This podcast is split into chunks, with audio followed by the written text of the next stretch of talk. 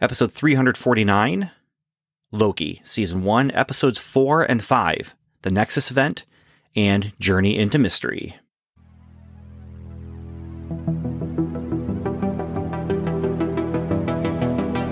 Welcome to Level 7, a podcast about Marvel's Agents of S.H.I.E.L.D. and the Marvel Cinematic Universe. It's a magical place.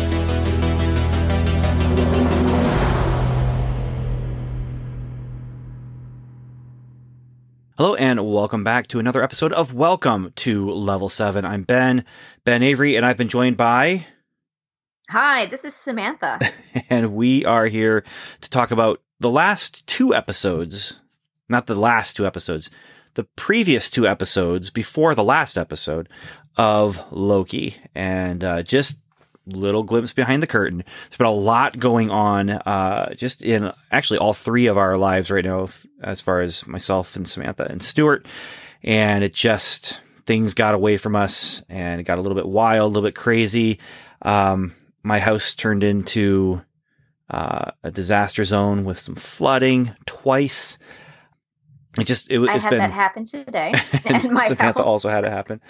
And and honestly, I, hopefully it's just an okay thing, you know, because we had flash floods and the water couldn't go anywhere. Uh, hopefully, it's not going to be a regular thing, but it has happened twice, and it was it was wild. It was like a TV show, you know, like a sitcom where the water just starts coming and then just keeps coming and coming and coming, and it actually happened to us, and it wasn't as funny as a sitcom. There wasn't a laugh track to make me feel like, hey, what's happening to the antics of these characters is really funny. But Well, you know what they say about comedy, it's just tragedy plus time. So, yeah.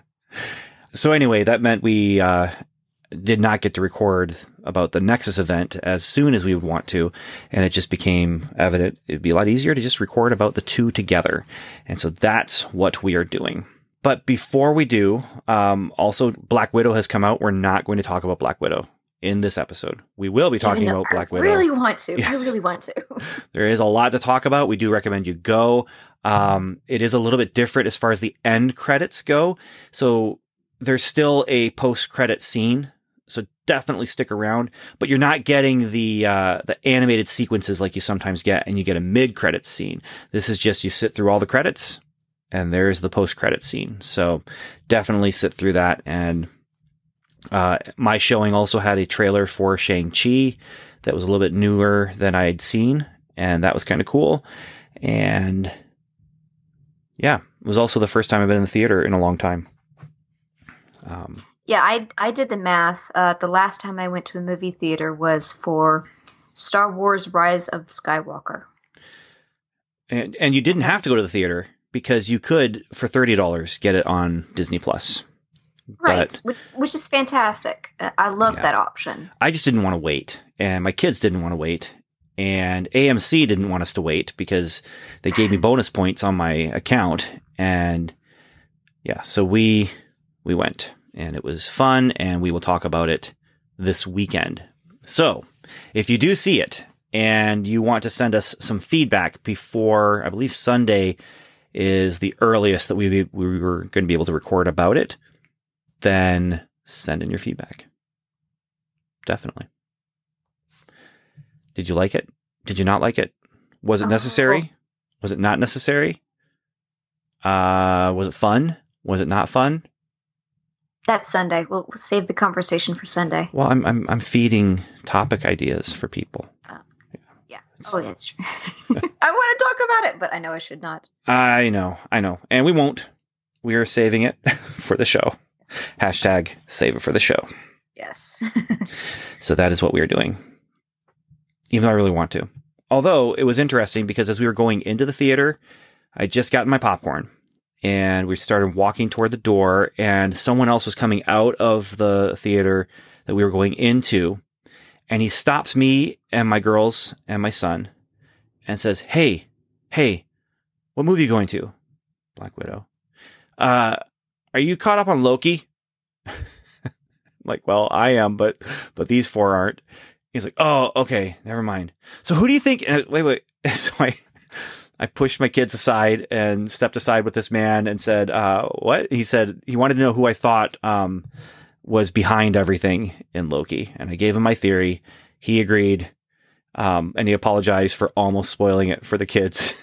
and, and that was my fear was that someone, some jerk was going to just stand up in the middle of, of, you know, the trailers and like yell out something about Loki or something like that. And like, it was a totally irrational fear you know, but I was just thinking, oh, wouldn't, wouldn't that just be the thing, you know? And then this nice guy, not a total jerk, uh, almost did, but he also then stopped us on our way out to ask me about what I thought about the movie and something about the movie. He's like, Hey, what is this? And I'm just, I don't know. and then my kids are like, Dad, you should have given them, given him your podcast. Like that guy would listen to your podcast. And I realized I really missed an opportunity. I'm just not very good at promotion.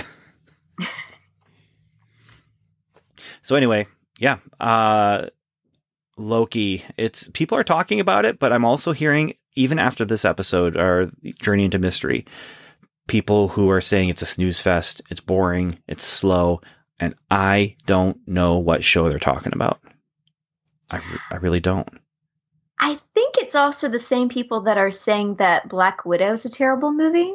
It, there yeah, I haven't seen any of that bad, either. Yeah, uh, there's my husband's seen it. He's he's uh, when I suggested uh, that he come with me to see it tonight. He he's like, well, I, I've read online that it's a terrible movie. I'm like, really? Because Rotten Tomatoes says it's certified fresh. and he's like, oh, really? And then, hmm.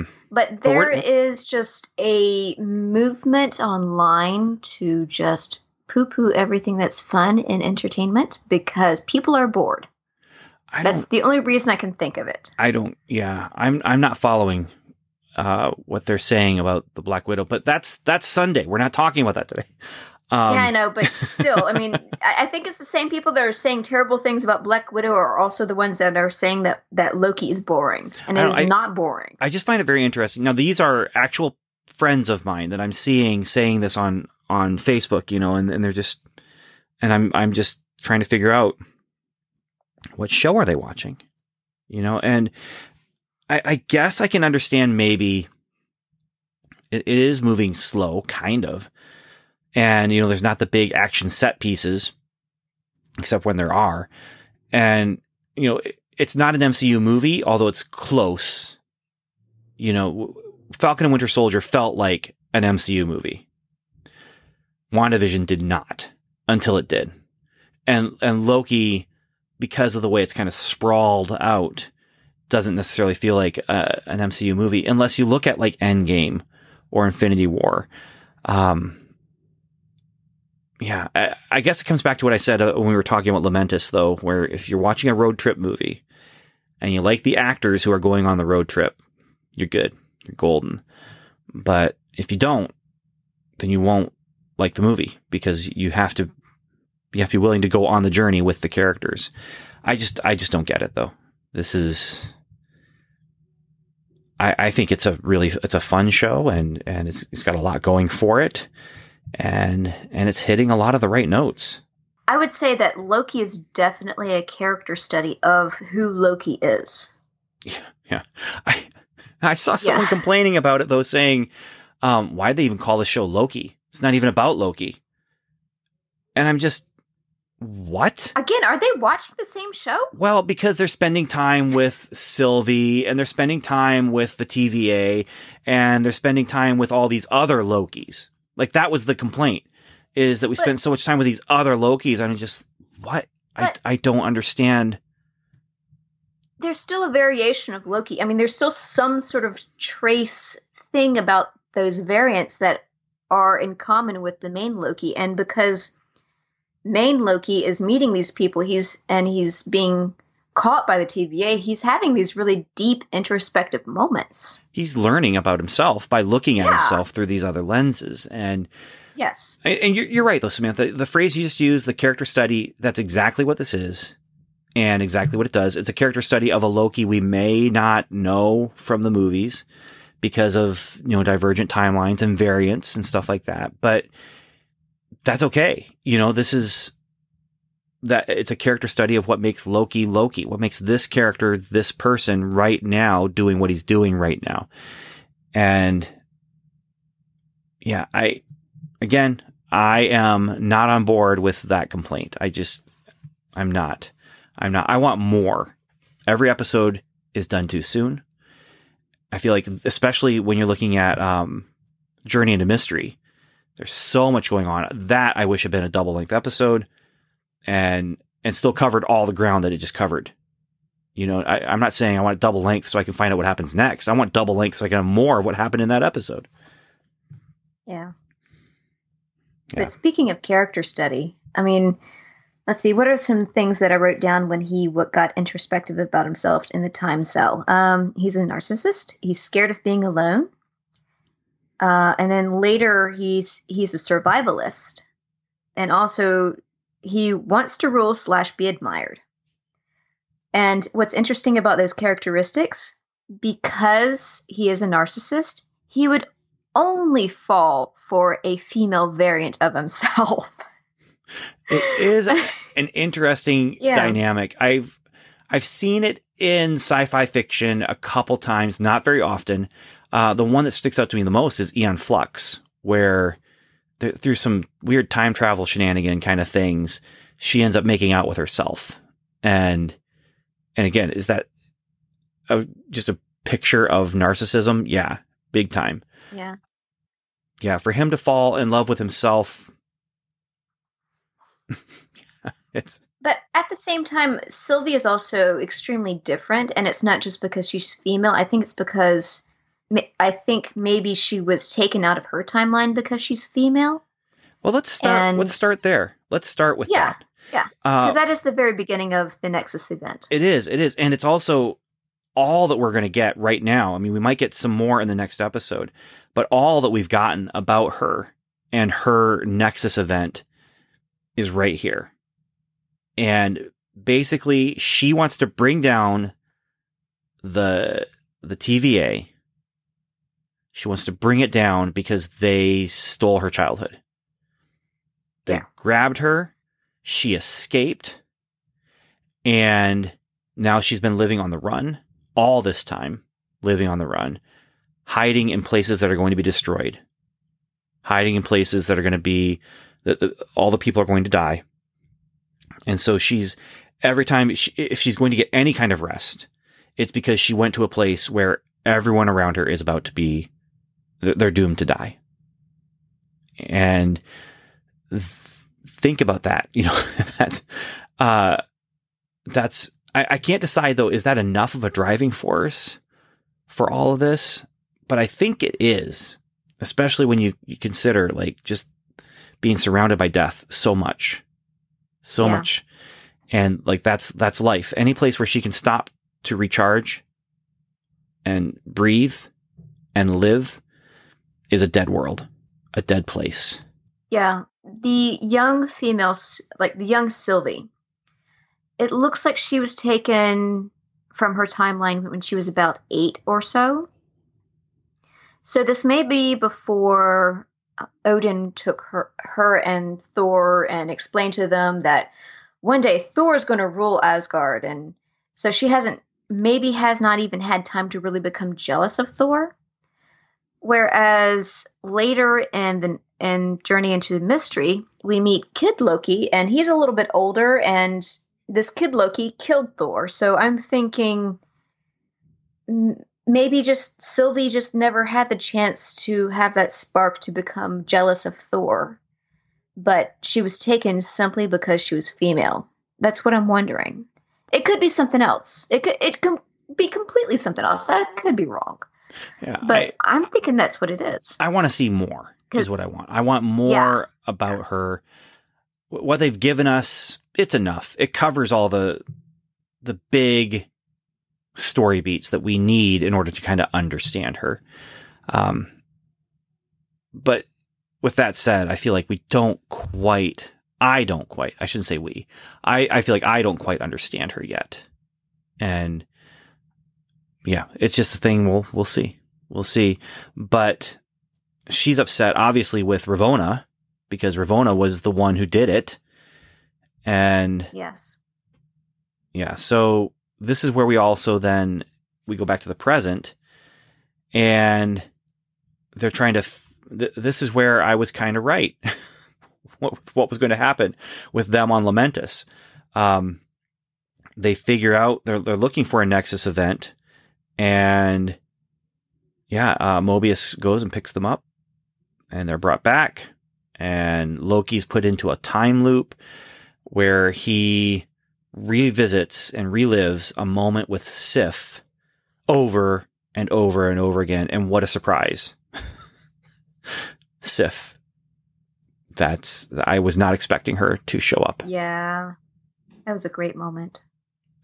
So this is something I found out, and you probably, if you have looked online at all, um, people have found out um, that this is actually a from the the Norse myths where Loki cut uh, Sif's hair, which was something she was very vain about. She loved her hair very much, and Thor got really angry with Loki, and he had to go and like recollect the hair or something like that. But they were drawing on Norse mythology and actual myths, which is something that they do in the comics too, where they take this kind of idea and then make it a superhero story. But anyway, Sif, super surprised to see her show up. And, and then, yeah, all this, it's the character study. Yeah. Why this moment? Because this is a moment where it was just brought into focus. This is something he is keenly scared of being alone, being a narcissist and being alone. Which, so this Loki is, is very different from what we saw in the movies. He's, but he's still on this similar journey of growing up and realizing maybe it's not all about me, but still kind of about me. Well, this Sif thing would have yeah. happened to our movie Loki, though. Yeah. Uh, and it did. Yeah. And so now that he's split away, though, the memory of this Sif thing has has much more, I don't know, weight to it because yeah, he's impact. more self aware, I think. Yeah because he's he's had to live this moment over and over and over and over and over again. Can you imagine? I mean, that's that's the prison, right? To relive your worst moment over and over and over. Oh, in my head, that happens every day. Well, I was going to say, some people that is a thing. Uh, like that yeah, is. yeah, and yeah, and I try very hard to not let it, not to I have to remind myself not to dwell on it. So yeah. But there's it's one thing to dwell on it and remember it, but like he's interacting with it.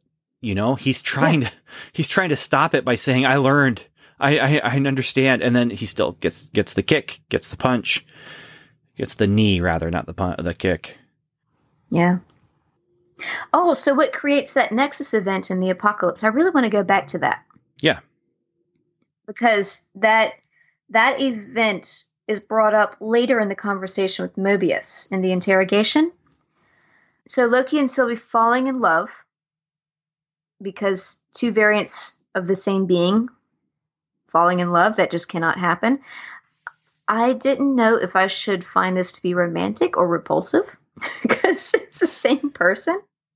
I, yeah, I mean, for me, it's it's repulsive a little bit.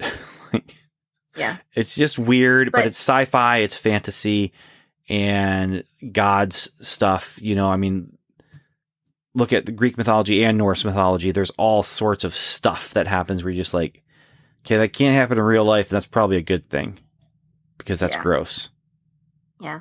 I will say it's poetic because in, in poetry, it's not always romantic or perfect, but it, just because he's narcissistic, it makes sense, and therefore it's it's poetic. Yeah, I, will give you that for sure. Yeah, yeah, and it's good writing too. Like, don't get me wrong, I say yeah. it's gross, but then I look at it like it's it's good writing, and then there's it it stays with the characters that we have. Like, it it makes sense considering the character. Yeah, yeah and uh, the actress I cannot remember her name. Oh, But I really do love her inter- interpretation of Sylvie. So give her credit where it's due. Sophia. Sophia Di Martino. Yes, Sophia. Yes. Okay, so and we've got. Oh, did we talk last episode about Sylvie revealing that the employees at the TVA are all variants? We did. We did. Okay. Yeah. But that's the thing that's throwing everything. I mean, I mean that's that's the act two break in some ways. You know, that throws everything into chaos because you have um oh I can't remember the hunter's name. B fifteen. I'm gonna go with B fifteen. yes, it's B15. I wrote it down. Yeah, so Sylvie talks with B15 and tells B15, you know, because B15's getting suspicious. Because when Sylvie took control of her, she had to bring back some memories. And so now B15 realizes, I've got memories.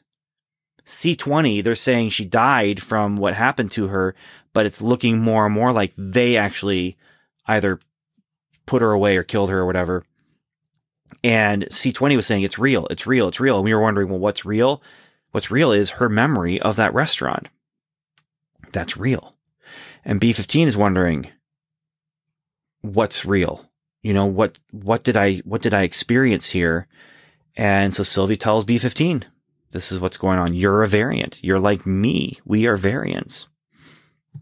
And so that's bringing uh, chaos to all the situations as well. And this is not good for the TVA, which is just trying to, for whatever reason, good or bad, we can talk about our theories for that, is just trying to keep things from getting, turning into chaos. You know, and yeah, so then Mobius also talks with Loki and yeah, it's it's all it's all falling apart. It's all falling apart. They actually do make it into the timekeepers area, but this is not good because first of all, Mobius, he gets pruned. And then, um, when they go to the timekeepers, Loki gets pruned. And it's, it's bad news. It's bad news. But the, before that, one of the timekeepers gets their head cut off, and we learn they're all robots. it's, so it is Wizard of Oz. It is, you know, kind of what we were expecting in some ways, but uh, they're all robots. And that after that revelation, that's when Loki gets pruned, gets sent away, which we think he's dead. And I'm thinking, but it doesn't matter because we're talking about time travel. He's, it's okay. It's okay.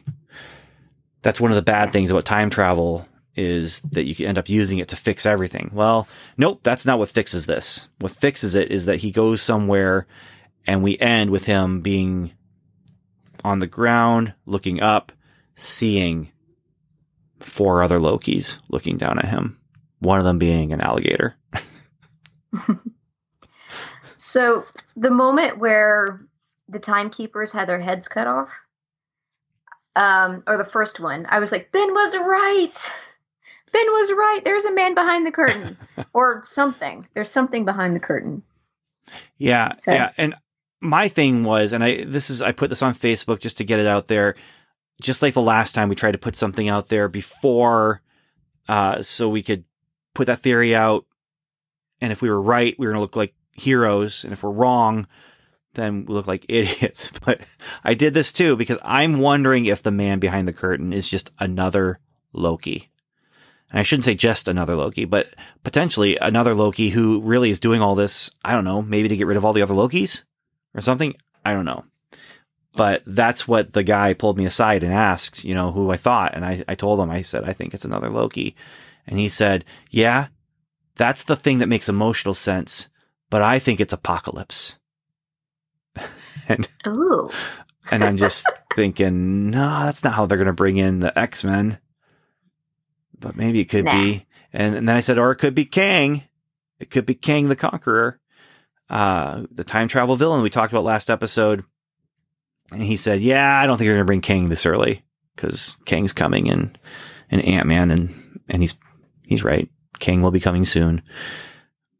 But the head that they cut off did remind me a little bit of of the look of Kang, the Conqueror. Hmm.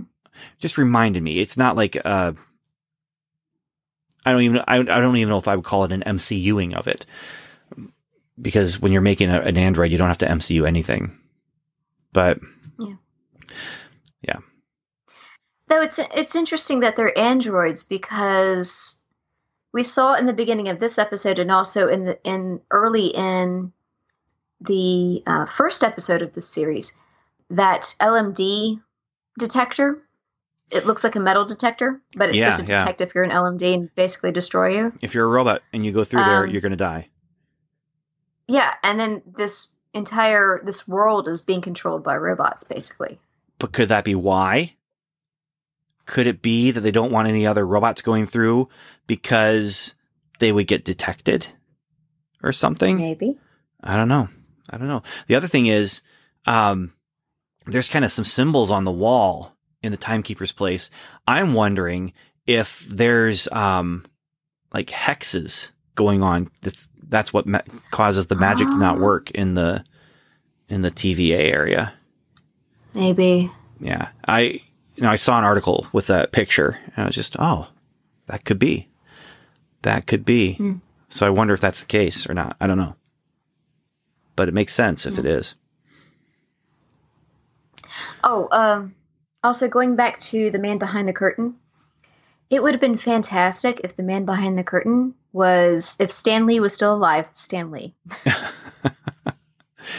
Yeah, unless it's Loki, you know. Unless it's Loki. yeah. But I mean, if you really want to get, if you really wanted to cast him as someone in the series, I mean, in the series, I mean, the timekeeper would be perfect because it's it's Stanley. But um, as we were, I, as I was doing research into Journey into Mystery, I I found, I mean, it could be someone else, like, um, oh, what's the name? Was it Gruenwald? Mark Gruenwald. Mark Gruenwald. So Mark yeah, Gru- Mark Gruenwald is, is, a comic book writer, and yeah. apparently they uh, the very prominent license plate on the pizza car is yeah. is an homage to Mark Gruenwald who yeah. wrote a lot of really, really good comics. I mean, he's he's one of the guys that just kind of Marvel rested on him for a while because he was doing such good stuff.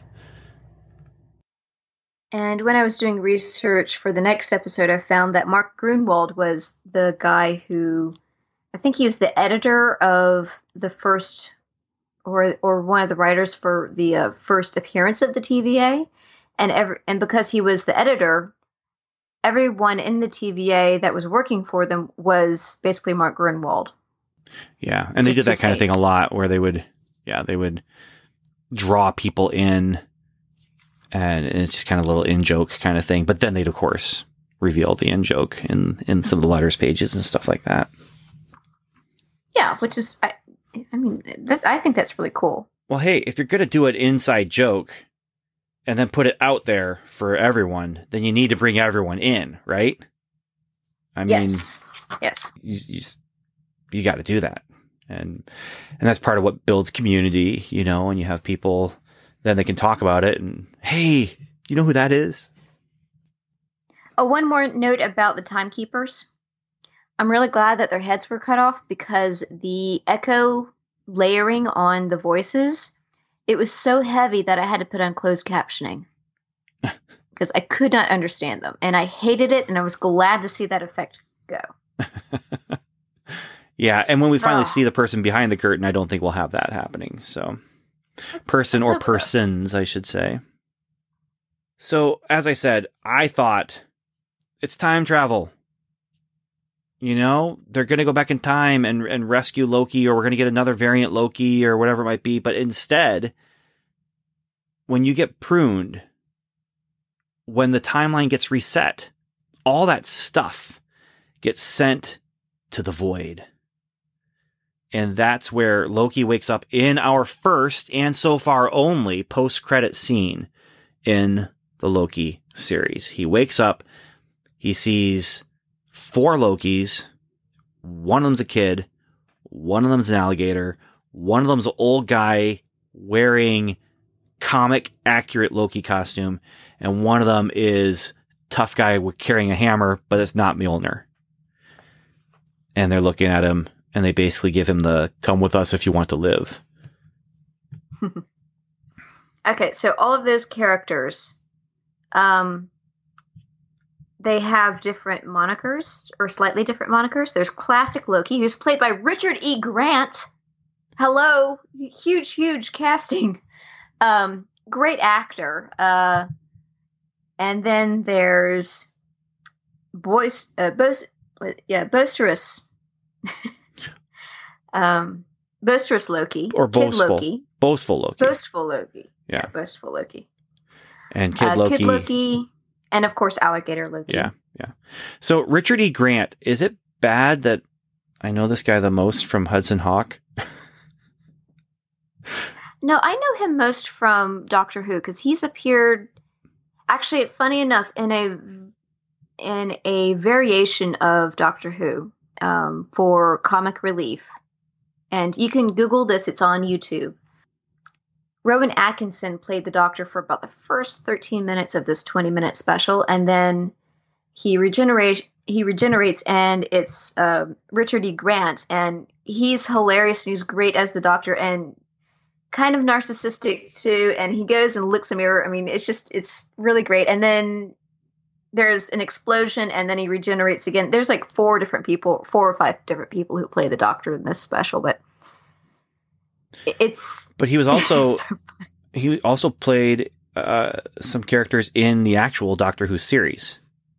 Yeah yeah he played uh, one of the villains in the snowman episode which is I think one of the last Christmas specials that Matt Smith played the Doctor, but it was also the first Christmas special with uh, the character character Clara Oswald, because that was one of the early "Who is Clara" uh, oh, okay. episodes. Yeah, and then he was also a, in that, Downton yeah. Abbey, so that's yes. big, big for me. And he was Bob Cratchit in Patrick Stewart's Christmas Carol. Yeah and the thing is he he's a really wonderful dramatic actor he plays a great villain plays a fantastic villain but i love him the most when he's doing comedic stuff well he shows up in a lot of things and he shows up in this and i'm thinking wow i know this guy uh, I can't remember who he is. Why do I remember him? Why do I remember him? When I finally see a picture of him not wearing the costume and a little bit younger, oh, he's from Hudson Hawk and a movie that I probably like a lot more than I should. Um, but yeah, Hudson Hawk. I have, well, I'll say this: I have yet to see that movie. Yeah, I wouldn't do it. Uh, it's not great. so I'm just gonna okay. gonna put it out there. There's a lot of reasons why people talk about how awful that movie is because it okay. genuinely is an awful movie. But yeah, then I won't. I won't bother. of course, I've sat through a lot of really bad movies because when I was in film school, I was advised by a friend uh, who was in the industry. He's like, watch all the really bad movies because then you can learn from other people's mistakes. And it's true. There's that, but you also it, can yeah. learn to see people's vision, you know, and yeah. Uh, uh, yeah. So I can watch a genuinely bad movie and actually enjoy it for its merits, not just ironically. But, uh, yeah, Hudson Hawk has personality. Let's put it that way. I mean, it's Bruce Willis, you know? So, uh, yeah, but this is not the uh, Hudson Hawk podcast. This is Welcome to Level 7. No. So, let's talk about the void. The void is where yes. everything goes.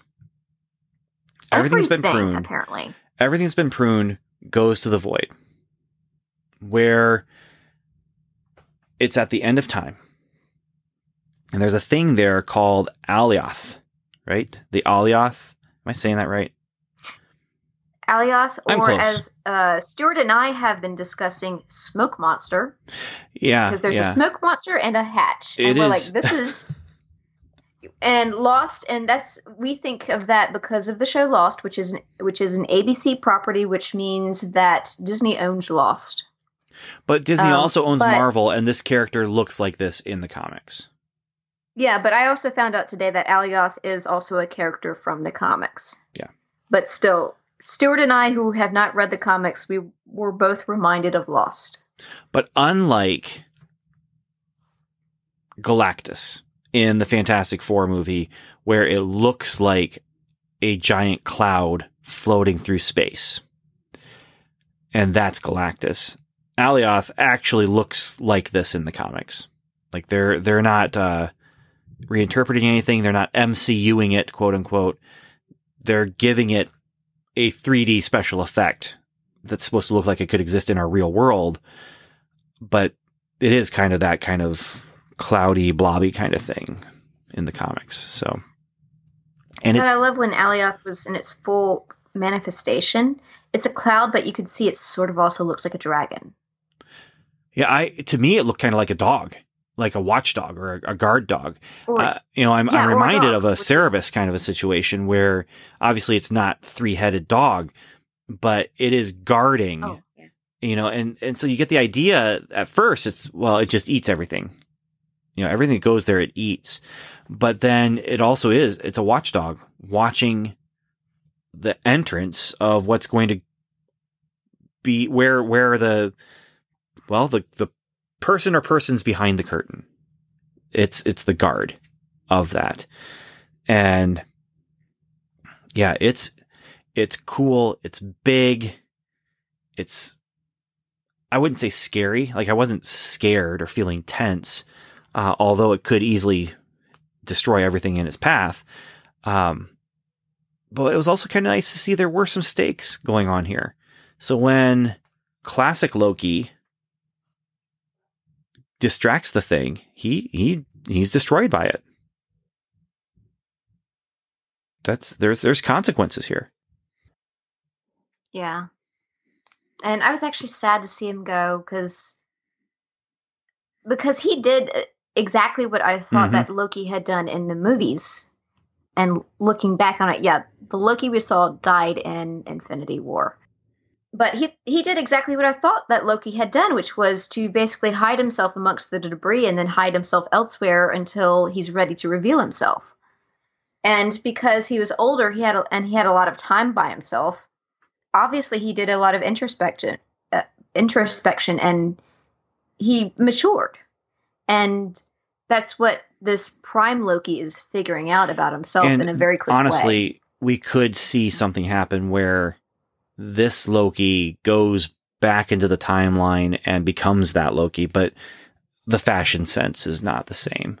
so, uh, and when we, when we talk about MCUing things, this is this is the kind of costume that if they had made a Thor movie in 1979, that's the costume. That costume looks like he he'd be able to stand right next to Christopher Reeve with Christopher Reeve's Superman suit. You know, and you know, or he could be at Yeah. the mall for a meet and greet at the comic book store in 1984 or something like that. Like it's a really well put together costume, ridiculous costume that works on the comic book page, but not so much in real life, except for in this kind of a situation where it's all about here's all the different ridiculous Lokis. yeah and again i mean like we discussed with wandavision i mean it those com those costumes look great in the comic book because you need them to, to be bright and colorful but in reality it, on a real person it looks silly It does look silly unless you get the right person in it.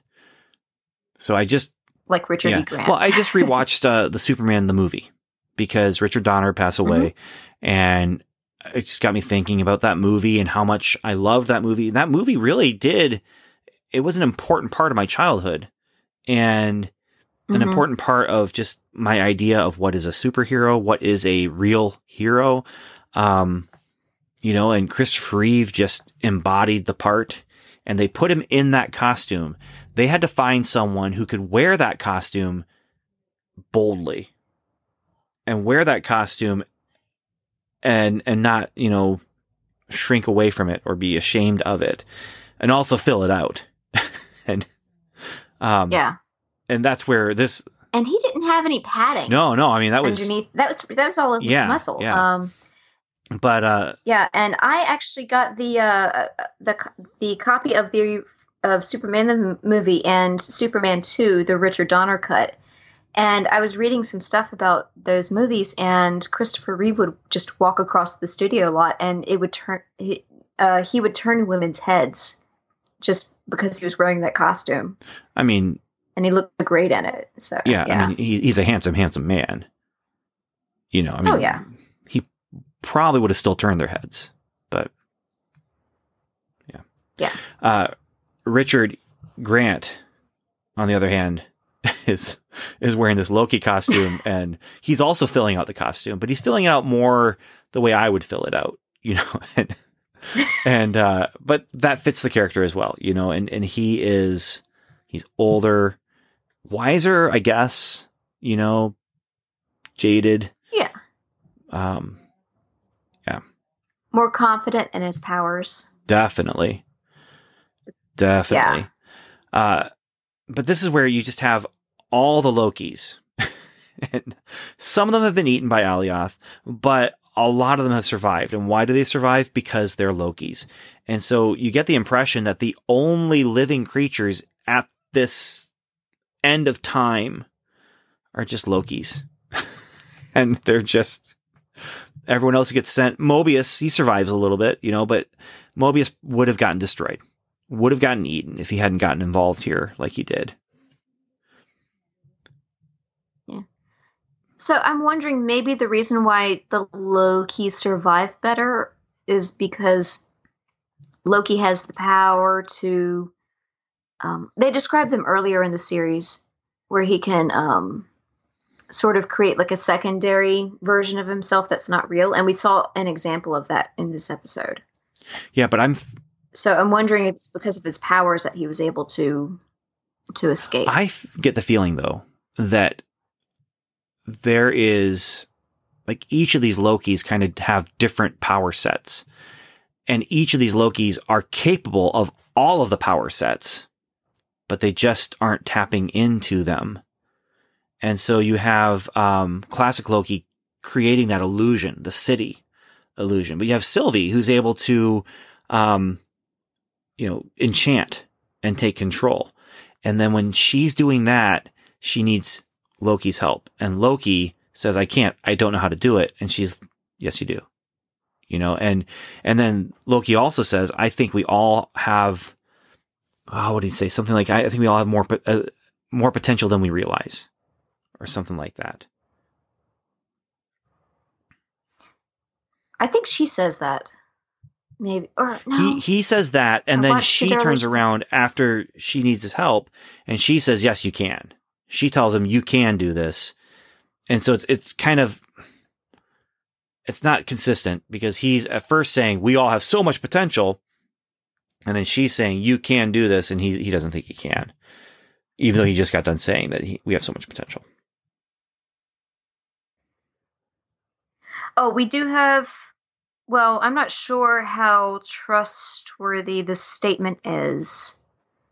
But Judge Renslayer says in this episode, because this is during the scene where she's trying to s- distract Sylvie and, and stall her. Uh, she does say the dogma states at the end of the of time is still being written. So I think maybe that's like a, a nod from the writers to say, hey, we're still working on this. But at the same time, it's also confirming that the timeline is still being created. Yeah, yeah. Uh, I think we we see the timeline is still being created here. Like they're they're coming, they're going, they're doing. Uh, time is still moving there, even at the end of time. Yeah. Uh, then I wrote down void spacecraft, and then I realized it was just a ruse. uh, you... or or it could still be. We could see it in the next episode. Who knows? Okay, and then the next thing, smoke monster. When uh, Sylvie enchants him the first time, or ch- enchants mm-hmm. it, what we see is a castle on an asteroid, and it's very Doctor Strange multiverse situation. I'm wondering if what we're going to see in the next episode is going to somehow connect Loki to the multiverse.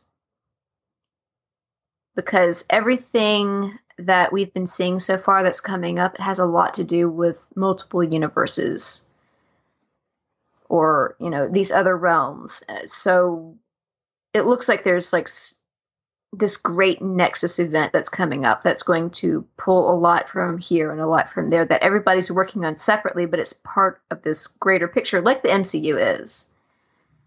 Yeah, I So I'm wondering if we're going to see all these stories tied together again towards the end of of this phase of the MCU. Which which actually there's a couple news points that we were going to mention and one of them is what if is is coming and there's a new trailer for What If and they gave us a date, August.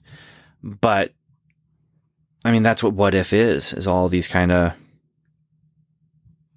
alternate universes. Yeah. So okay, so there's a whole bunch of Easter eggs in this episode. Oh, oh, so yeah, I made a list. Many Easter eggs.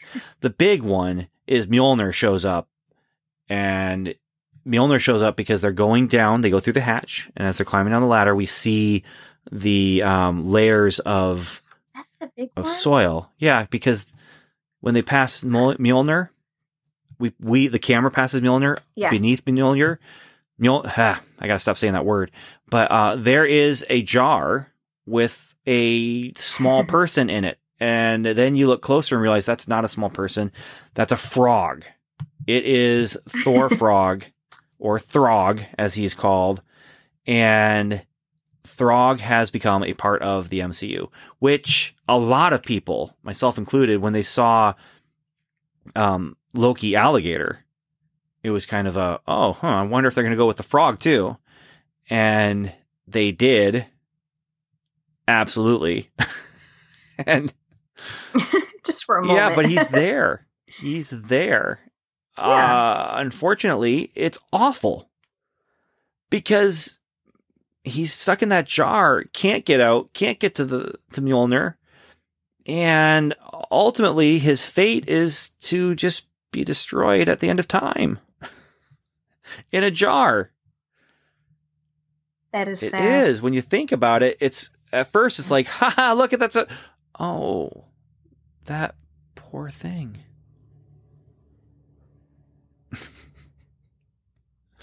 Yeah. Another comic book uh, little thing that you might have noticed is the Thanos helicopter, which comes from the All Ages Spidey Super Stories comic book. And yes, it was Thanos flying a helicopter around New York. And there it is. is it ridiculous? You better believe yeah. it. Yeah, but like 30, 40 years ago, that would not have been as ridiculous. But now it's ridiculous. Well, not only that, 30, 40 years ago, and it was in Spidey Super Stories, which was, uh, that was a kid comic. It was for, ah, it was ah, for yeah. kids, and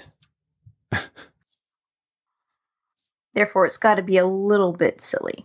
Y- yes, and was a little bit silly. Uh, something else that piqued my interest that probably didn't pique too many other people's interest, but it got mine. There were a lot of vines in the underground layer where the four Lokis took Loki. And mm-hmm. those vines also had kind of purple, you know, pinkish flowers on them.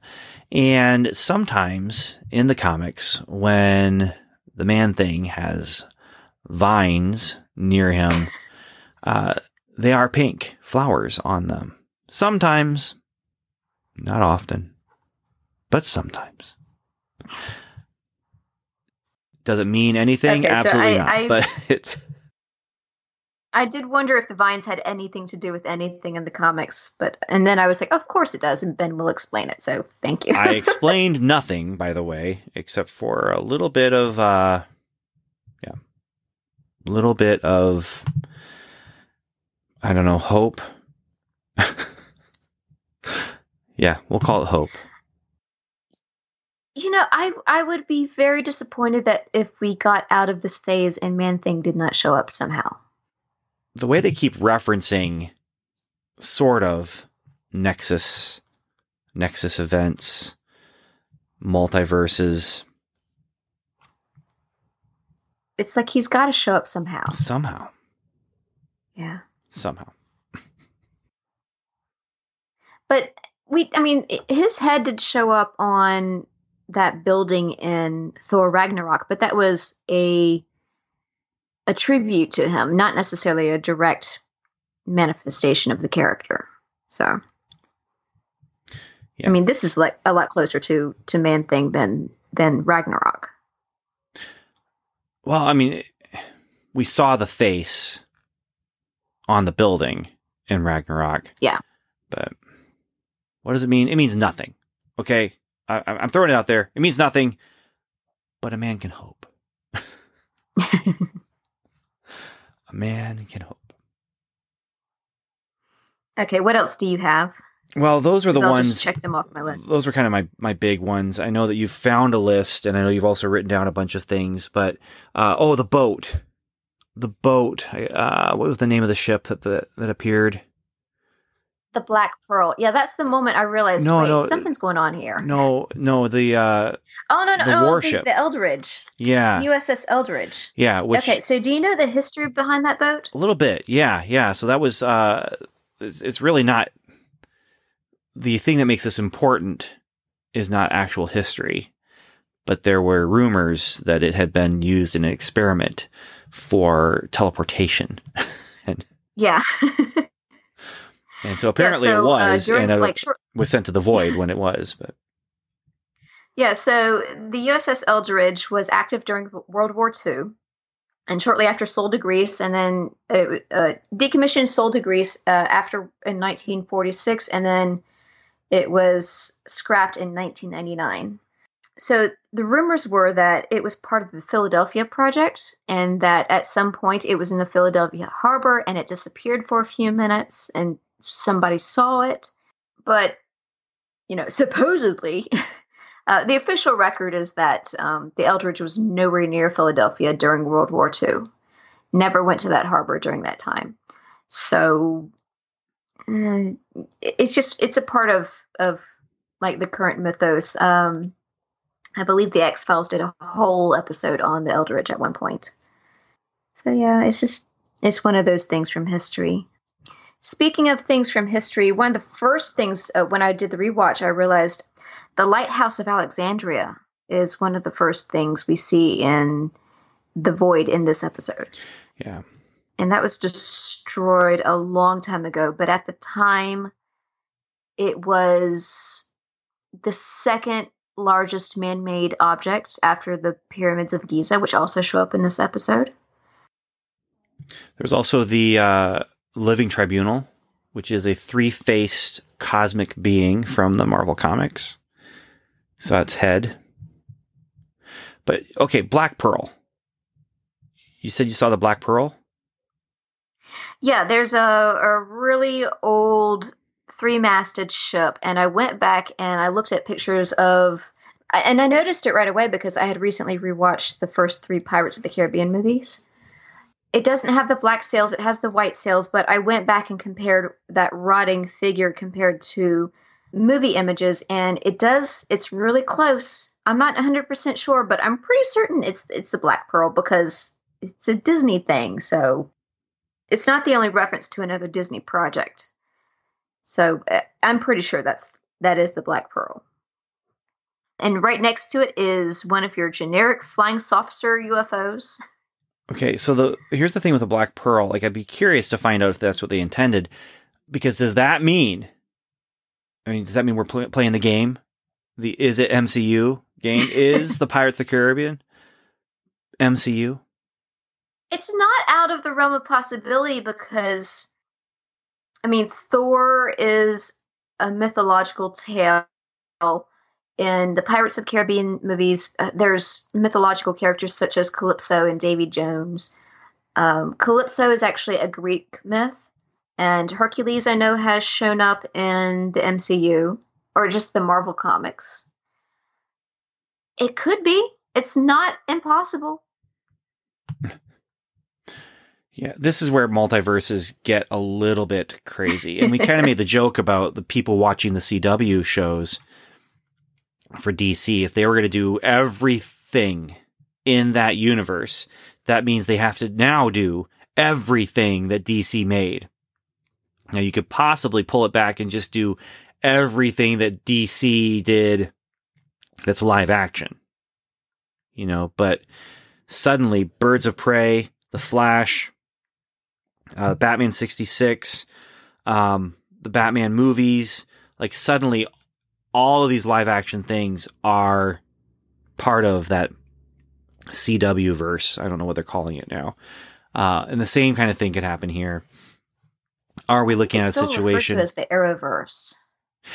Well, but they actually started trying to brand it so it wasn't the Arrowverse because Arrow wasn't on anymore.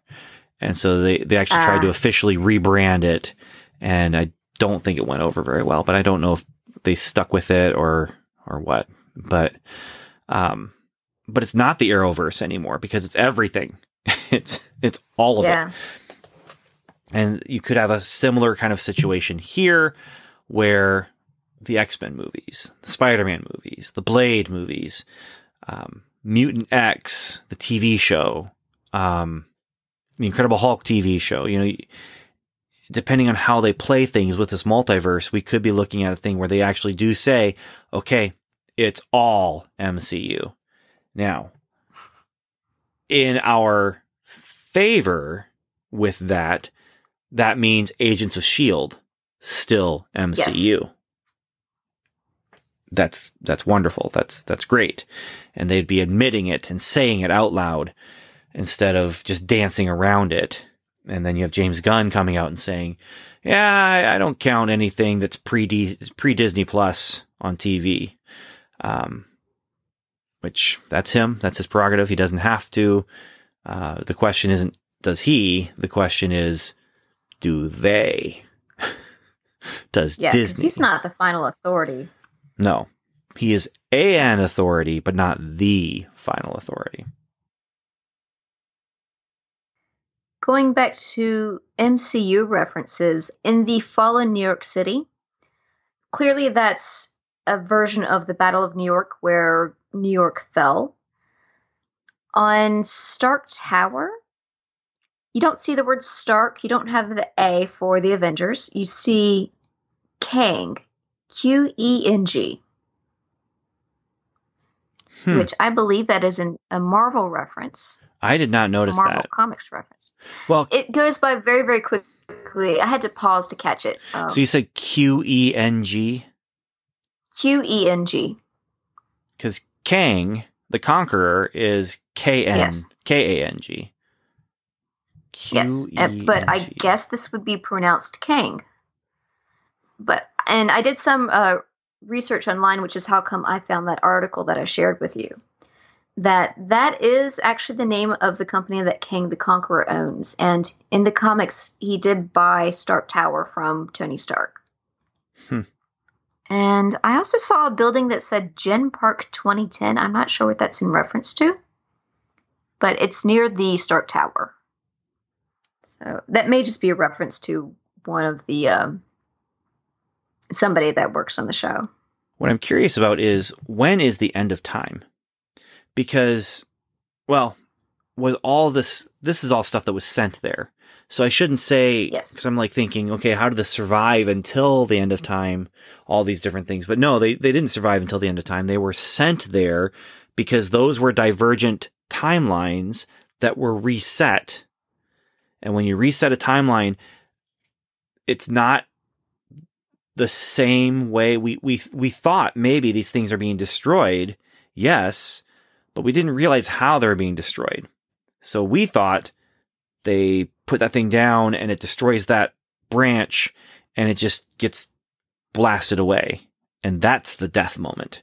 But the death moment is actually when it goes to the void at the end of time where Alioth is eating everything. Yeah. Okay, so what else? So still a death sentence. Unless you have a it tempad. Yeah. to get out of there, yeah. Okay, so what else on my list? There's the giant stone heads. I thought that was a reference to uh, the giant stone heads that can be found in, in Central and South America, but I'm going to say no, this is the MCU. It's probably giant stone heads from another planet. Uh, and there was also apparently, I didn't see this, but a yellow jacket helmet that was giant. Yes, I did see that too, so I can check that off. Roxy Wine shows up when they go down to the hatch. The three adult Lokis drink Roxy wine, and Kid Loki drinks Ecto Cooler High C. Ecto Cooler High C, another 90s drink. Oh um, my gosh. And I don't know. Did you ever drink Ecto Cooler? No, because I did not like High C in general. So I didn't go for it, but I do remember that it was on the shelf for a very long time after the Ghostbusters series, uh, cartoon series went off air. Yeah, yeah. It lasted yeah. longer than it deserved, but it was a staple for me in college because you could get a big old can and we had a can opener. We just used it like a soup can, you know, kind of, you know, and uh, big old can of that. Uh, there was a three liter of, it wasn't Mountain Dew, it was Dewdrop. Kroger's oh Kroger's knockoff, and and then we get these giant bags of uh, of corn chips for a dollar. It's like a th- you know, three bucks, and yeah, but uh, Ecto Cooler was a staple for us in college, and when it went away, it was it was a sad day. But I drank so much Ecto Cooler, and can't even really say that I liked it. I don't think I didn't like it, but I really just don't remember liking it. I have vague memories of the taste. Uh, and I believe it actually came back for a brief period when the new Ghostbusters movie came out. Yeah, a few years ago. Yeah. Yeah. Ecto Cooler. Yeah. Okay. Yeah. Uh, what else? Oh, uh, Kid Loki in his throne room. It was peppermint candy themed, which th- which made me think Candyland. of all the weird things. So is Candyland Candyland MCU? Hmm. I'm just going to skip past that. Space Mission Pinball Machine which is and an actual the, game, but then the video game Polybius, Polybius? Yes. That. Polybius. Have you heard about that before? I don't remember it. I may have actually played it. I don't know. You probably haven't because it's one of those things where it's actually uh, I think it was the CIA. The rumor was the CIA was using this game to experiment on people. Uh, it was a psychological experiment and it would uh, the idea was to like hypnotize people who were playing the game and and i'm it's one of those things where i think it's kind of rooted in reality there might have been a game called Poly- polybius uh, and there was definitely a fear especially from parents that uh, video games were just going to cause you to you know you're going to rot your brain because you're playing video games too much you know and become basically a zombie or whatever. Um, but yeah, the whole idea was they put it in like an arcade or a laundromat or something in a small Midwest town and, and people played it and became addicted to it and, you know, were zombified and, and then it was taken away. And so you have people, yeah. you know, who, have vague memories and it's it's not even really people. It's like someone telling the story of knowing someone who has a vague memory of this game. And so in the MCU, in one of those universes somewhere, it exists. Yeah, but that's interesting that people thought that that it was hypnotizing people because we know so much more about the psychology of video games and and now social media that when you play video games and you you achieve a certain level or a certain goal or when you're on social media and you you got to read that next post or you got to read that next article that those things they release a bit of dopamine which is mm-hmm. the same thing that your brain releases when you're taking addictive drugs so i mean to be zombified by it yeah i mean nowadays it's normal to see somebody walking down the street looking at their phone as opposed to looking ahead and seeing where where they are walking. As a matter of fact, uh, as I was walking into the movie theater tonight, I was looking down at my phone, but I was also looking up and looking around, wondering where um, there was people to take my ticket because I had a digital co- di- digital ticket and not a physical one, and there was no one there to take my ticket, so I just walked into the theater. That's really weird. Yeah, it, it was. But then I remembered I used to work in a movie theater, and what we would do during the I think Monday through Thursday is instead of having the having someone in the box office, we would have we would sell the tickets at the concession stand. So that's where they were taking the the, the tickets. And it's a Thursday night that we're recording tonight, and I was going in at five 45. So, yeah, there should not have been someone there to, to physically tear a ticket. So I just walked right in, even though I did I did legitimately pay for this ticket. So, so I didn't do anything wrong. It's just I was surprised. well, let's uh let's keep going through this list and then and then finish talking about this episode, like the actual stuff okay. that happens in it. Okay, so we also see a theater marquee and on the marquee, it says Oswald and the Martians. And this actually goes back into some really deep Disney trivia. Uh, Oswald the Lucky Duck is a Disney character, and it premiered a year before Mickey Mouse did. And Oswald, I think there was like, I think Disney was sued by Warner Brothers because Oswald was too similar to uh, Roger, uh, not Roger, Roger Rabbit, um, Bugs Bunny.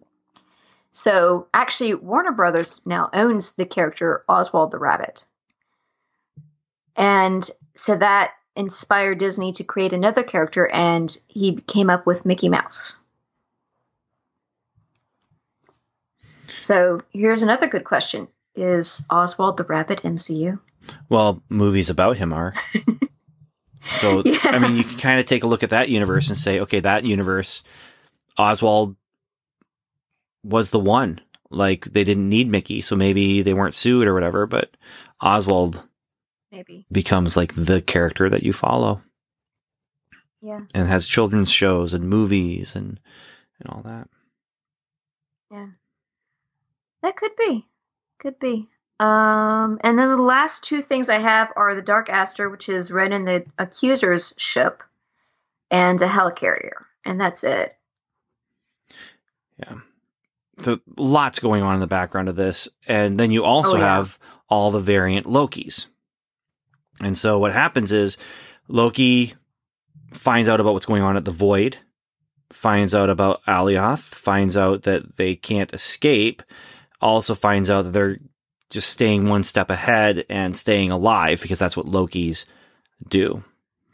Uh, meanwhile, Sylvie prunes herself because she trusted what Ravonna said enough that um, they're being sent to the end of time, to the void at the end of time, but she prunes herself to avoid battle with all of the uh, TVA agents. And there, while she's at the void, she gets help from Mobius.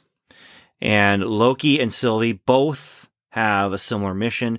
I was very happy to see the way that this worked, where the reunion of our characters was motivated by motivations instead of coincidence. They both wanted to get to Alioth for one reason or another. Loki's going to kill it. Sylvie wants to control it.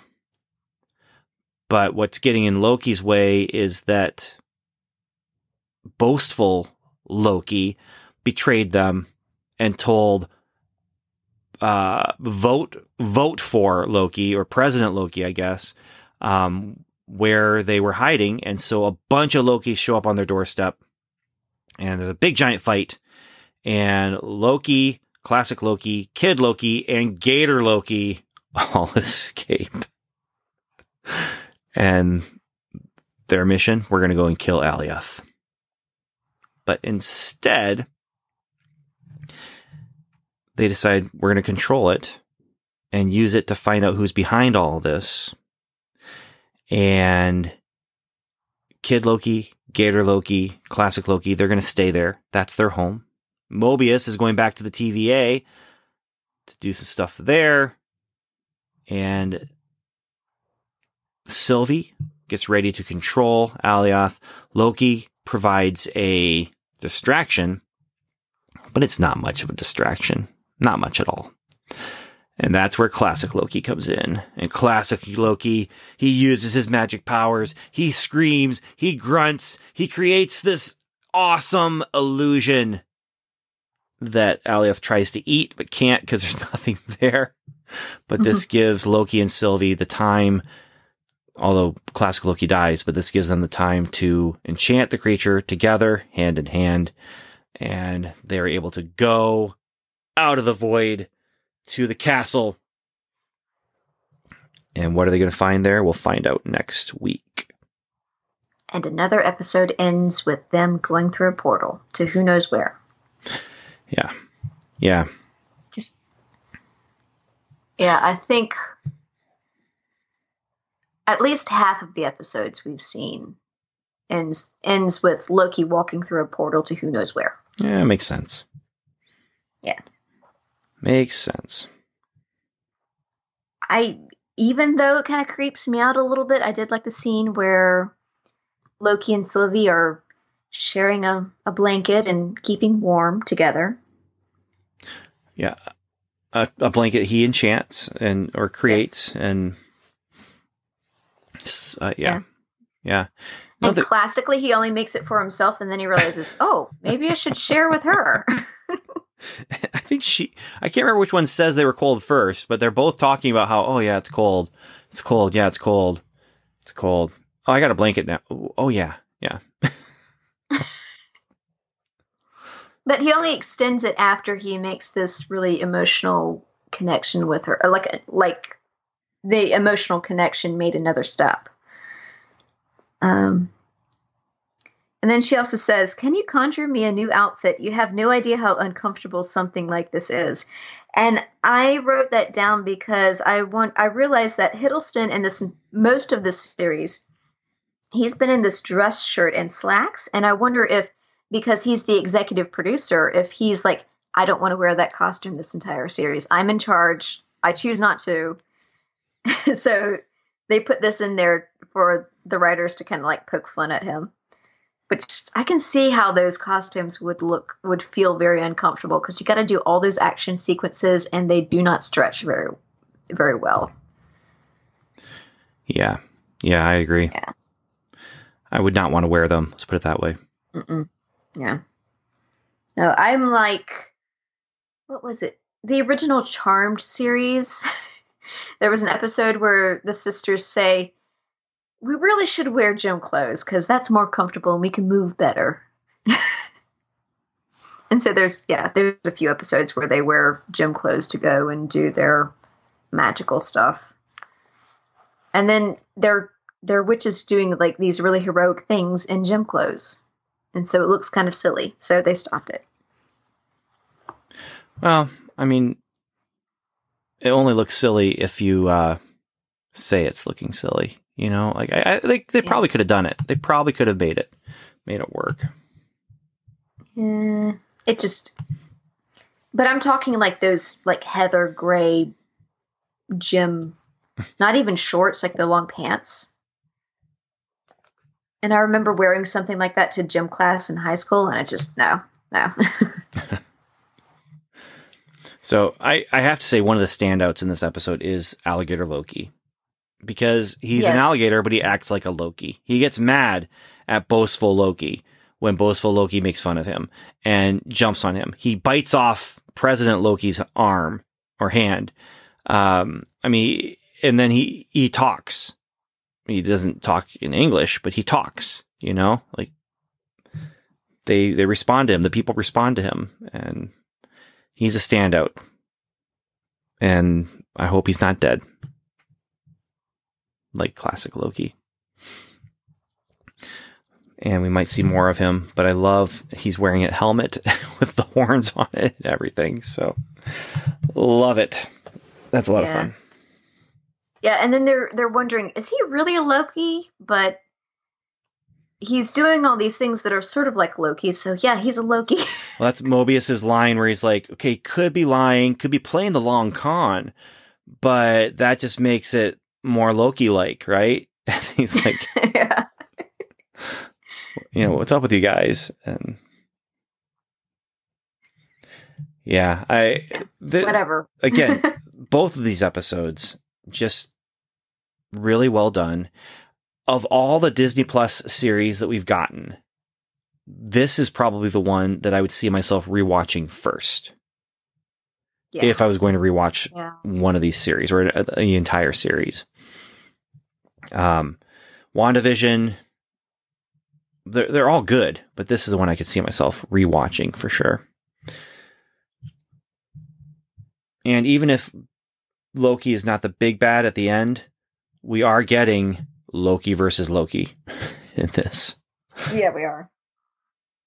And I read an article today that stated that, or I forget where I, I heard it, but they said that Oh no no no no no! It's it's the um the Simpsons Avengers thing that we'll talk about later, where they say something about it. So I will save that thought for our our after credit. Okay, all right. Well, um, you got anything else in your notes? No, I'm ready to uh, close up this conversation and okay. head to the after credit. All right. Well, I want to thank everyone for listening. I want to remind you that we'll be talking about Black Widow in our next episode, which we'll be recording this weekend. And then we'll be recording an episode about the final episode in season one of Loki. That'll happen next week after the episode comes out on Wednesday. Post credit, we're talking about another Marvel project, which is the good, the Bart, and the Loki. So, Samantha, you have any final words for us? I would like to thank our Patreon patrons Jeffrey, Tassel, Blessed Cheesemaker, 084, and Julie. Thank you very, very much. Yeah. And I, I do want to address the rumors out there, the rumors about the things. Those of you who are spreading the rumors, you know. You know what those rumors are, and you know the truth. You know the truth. All I have to say about the rumors. I, I, I, can't even say it in English. I'm just gonna have to say it in another language, language from my childhood when I was growing up, and that's which is alligator for growling and saying liar at the same time.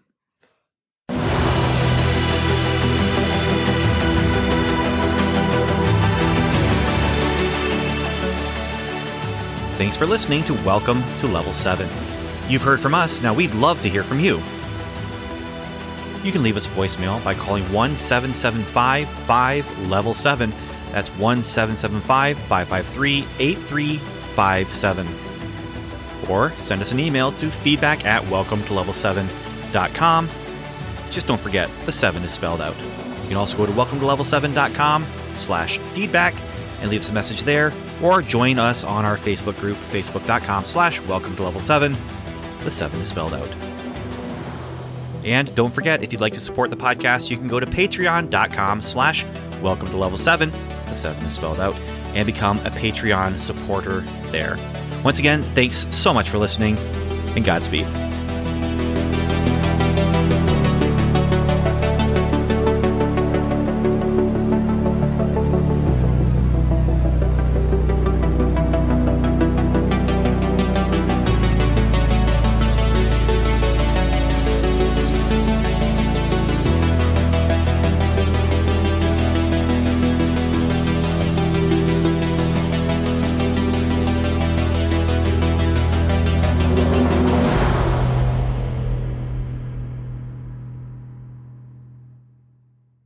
Hey, let's talk about The Simpsons briefly.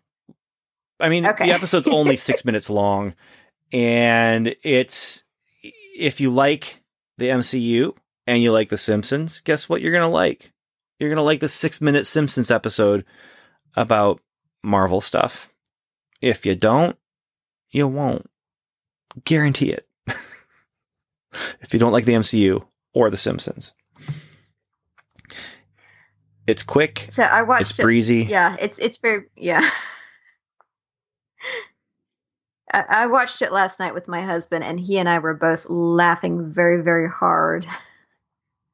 No, I, I wasn't laughing very, very hard. It's really fantastic. I was laughing. It, it's so quick. I mean, they're just, they set up the plot, boom, and then the jokes, but I'm not going to spoil, but the final joke for the finale of the plot cracked me up quite a bit.